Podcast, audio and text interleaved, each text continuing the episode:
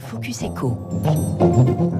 Il est peut-être le sauveur de l'Italie, en tout cas c'est comme ça que la presse a tendance à le présenter ces derniers jours. Mario Draghi a reçu hier la confirmation des députés après celle du Sénat euh, l'avant-veille. Mario Draghi va-t-il sauver l'Italie, pays de loin le plus entêté d'Europe? On en parle ce matin avec Alexis Karklins. Bonjour à vous.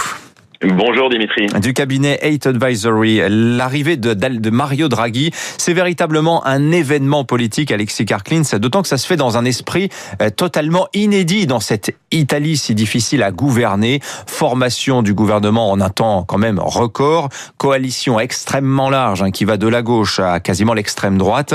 Euh, Mario Draghi, euh, dans ce contexte, Alexis Karklins, son arrivée, comment vous l'interprétez?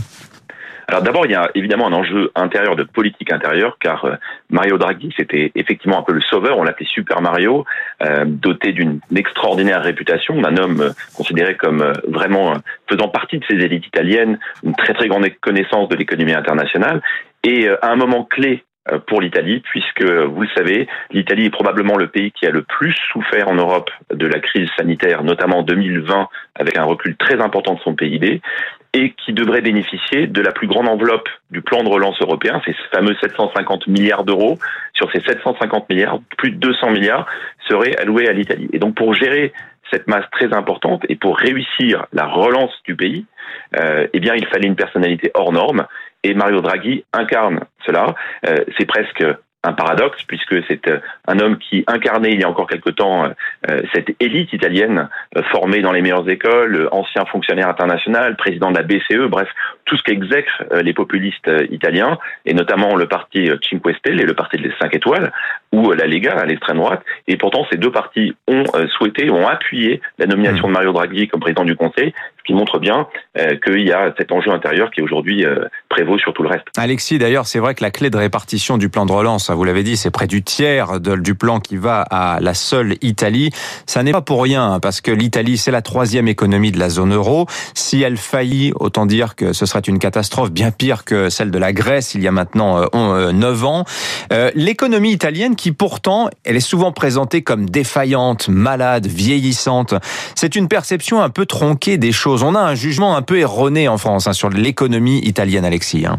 Oui, vous avez, vous avez évidemment raison de le rappeler, Dimitri. Huitième économie mondiale, troisième économie de l'Union européenne, vous l'avez dit. Vous savez, ça fait partie de ces pays qu'on a souvent affublé d'un qualitif méprisant, pays Club Med, avec l'image d'une gestion de sa dette publique euh, très laxiste. Or, la réalité, c'est que l'Italie est un pays qui connaît depuis plusieurs années un excédent primaire de son budget, c'est-à-dire que avant le paiement des intérêts sur la dette, ses recettes sont supérieures à ses dépenses, ce qui n'est pas le cas en France, avec une épargne abondante, avec une production industrielle qui est supérieure à celle de la France, avec beaucoup plus de TI, ces entreprises de taille intermédiaire exportatrices que la France.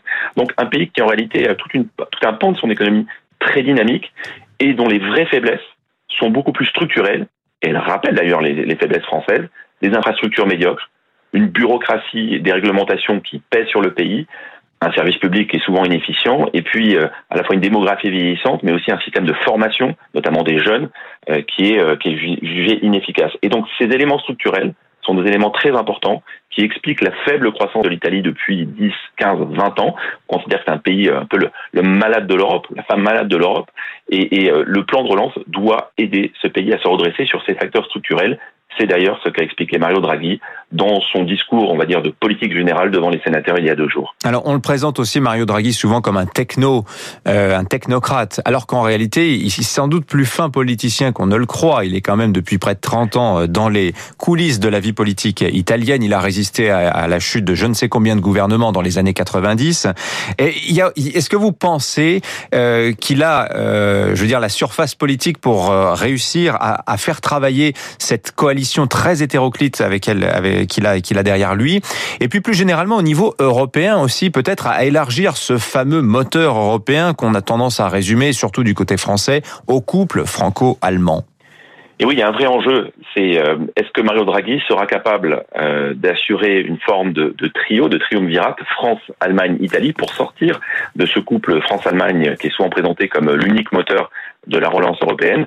Objectivement, Mario Draghi a la personnalité euh, pour le conduire, euh, parce qu'il est très respecté, non seulement dans son pays, mais aussi au niveau international. La CDU de la chancelière Merkel, d'ailleurs, s'est félicitée de la nomination de Mario Draghi, au-delà de la courtoisie classique en matière de diplomatie. C'est vraiment une personne qui est connue, qui est respectée, notamment par son action à la Banque Centrale Européenne. Hein. C'est le sauveur de l'euro, le fameux whatever it takes, quoi qu'il en coûte, de juillet 2012 qui est considéré comme euh, l'élément euh, qui a euh, qui a sauvé l'euro. C'est vrai que Mario Draghi peut présenter cet aspect-là. En revanche, et là aussi vous l'avez rappelé, c'est très important, l'instabilité structurelle de la politique italienne. Aujourd'hui, c'est un gouvernement d'union nationale. Combien de temps ça va durer? Vous savez aussi peut-être que on attend déjà le renouvellement de la présidence de la République, Sergio Mattarella, qui doit partir l'année prochaine en 2022, et on pressentait plutôt Mario Draghi pour prendre la suite de Mattarella plutôt que d'être nommé président du Conseil. Donc combien de temps Mario Draghi va pouvoir agir? Voilà un élément évidemment très très important dans la conduite de la politique italienne et de la relance européenne. Alexis Karklins du cabinet 8 Advisory. Merci à vous Alexis pour ce décryptage de l'arrivée au pouvoir de Mario Draghi en Italie. Il est 6h53.